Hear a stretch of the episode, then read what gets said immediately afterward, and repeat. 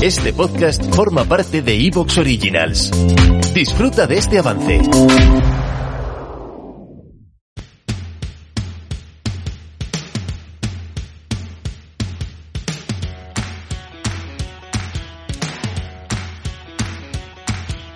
Muy buenas, mi nombre es Carlos Ocaña y te doy la bienvenida al podcast Estoy Sano, un podcast donde aprenderás sobre el apasionante mundo de la nutrición, la ciencia y la salud.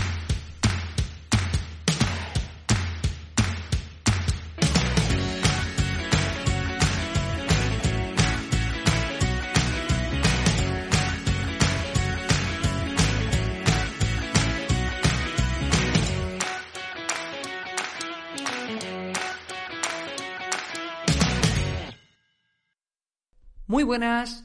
En el episodio de hoy vamos a ver qué tipo de modificaciones podemos hacer en el entorno para tener una vida más saludable. Pero antes me gustaría agradecer a aquellas personas que habéis confiado en mí para la consulta online y a aquellas personas que quieran tener una consulta conmigo, pues bueno, animarles a hacerlo y que en la web estoysano.com tienen toda la información. Y volviendo otra vez al tema del podcast, hoy vamos a ver qué cosillas podemos hacer para cambiar un poquito nuestro entorno. Esta idea me vino al leer, lo leí el año pasado realmente, un libro llamado Las Zonas Azules. Y al final del libro pone como cómo crear tu propia zona azul. Pero realmente lo que venían eran recetas y qué tipo de hábitos tenían aquellas personas que vivían muchos años. No pasa nada si no sabes lo que es una zona azul, ahora mismo te lo explico y empezamos con el podcast. Bueno, empezando por el tema de las zonas azules. Las zonas azules son eh, territorios que se ha visto que las personas que viven ahí viven muchísimos años y se ha estudiado a ver qué es lo que hacen para que haya una mayor tasa de centenarios en ese lugar que en el resto del mundo.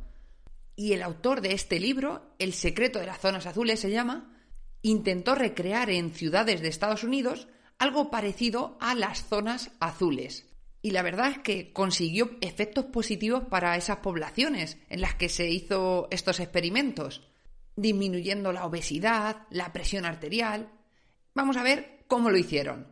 Sobre todo se centraron en el entorno, no tanto en decir a las personas, mirad, hay que comer cinco piezas de frutas al día, que también, también intervenían de esa forma, pero sobre todo se centraban en el entorno, en condicionar el entorno para que la gente, sin darse cuenta, al final tuviera una vida más saludable.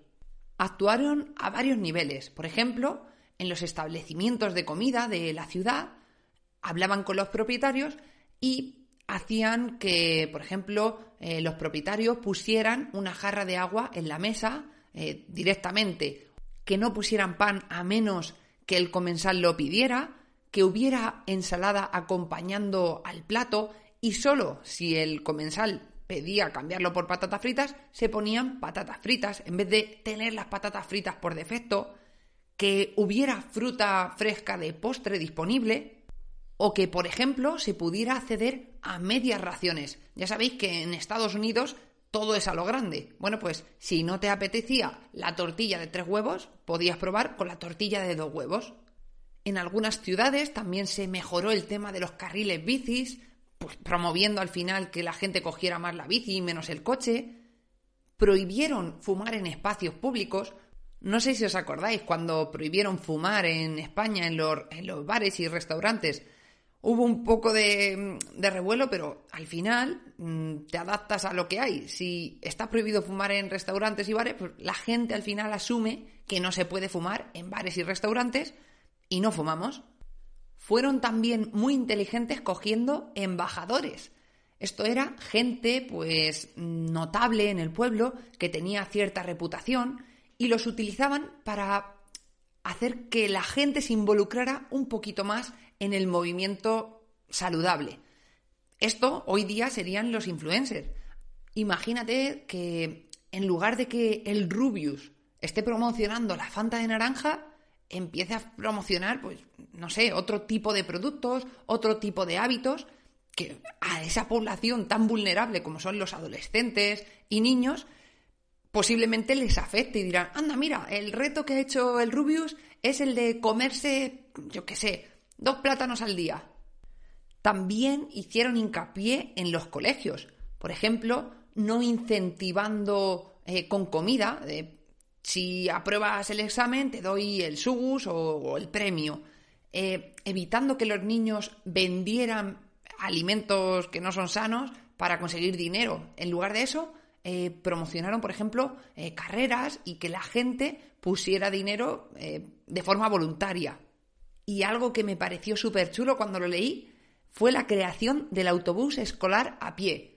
En vez de montar en autobús e ir al colegio, lo que hacían es que profesores, ancianos, también para integrar a, todo el cómputo de la sociedad, fueran llevando el autobús de niños andando chun, chun, chun, hasta el cole.